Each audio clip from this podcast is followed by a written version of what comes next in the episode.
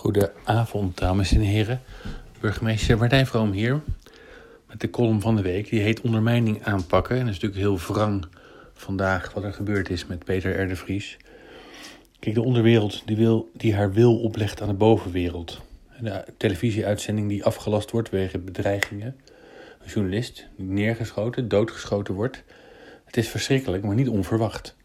Kijk, een drugsimperium dat miljoenen euro's per week omzet kun je niet aanpakken en dan denken dat ze niks terug doen. En wie denkt, ach ja, af en toe een pilletje of ach joh, dat ene lijntje kook bij het uitgaan, die weet, dit is allemaal namens jou gebeurd.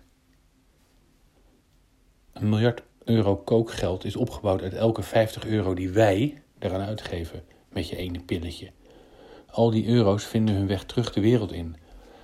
Dure auto's, opgedreven huizenprijzen, waardoor andere mensen het niet meer kunnen betalen dure kleding, feesten in clubs, reizen naar exotische oorden, noem maar op. En natuurlijk heel veel wapens, want waar zoveel illegaal geld is, daar komt geweld bij. Het de moeite waard om hierover het gesprek te voeren met je vriend, je kind, je buurman, je nichtje. Kijk, namens de regio mag ik een werkgroep voorzitten dat de lokale wet en regelgeving in alle gemeenten onder de loep gaat nemen.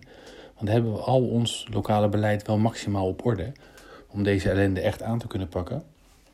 Ik doe het graag. Het is erg eervol om te mogen doen.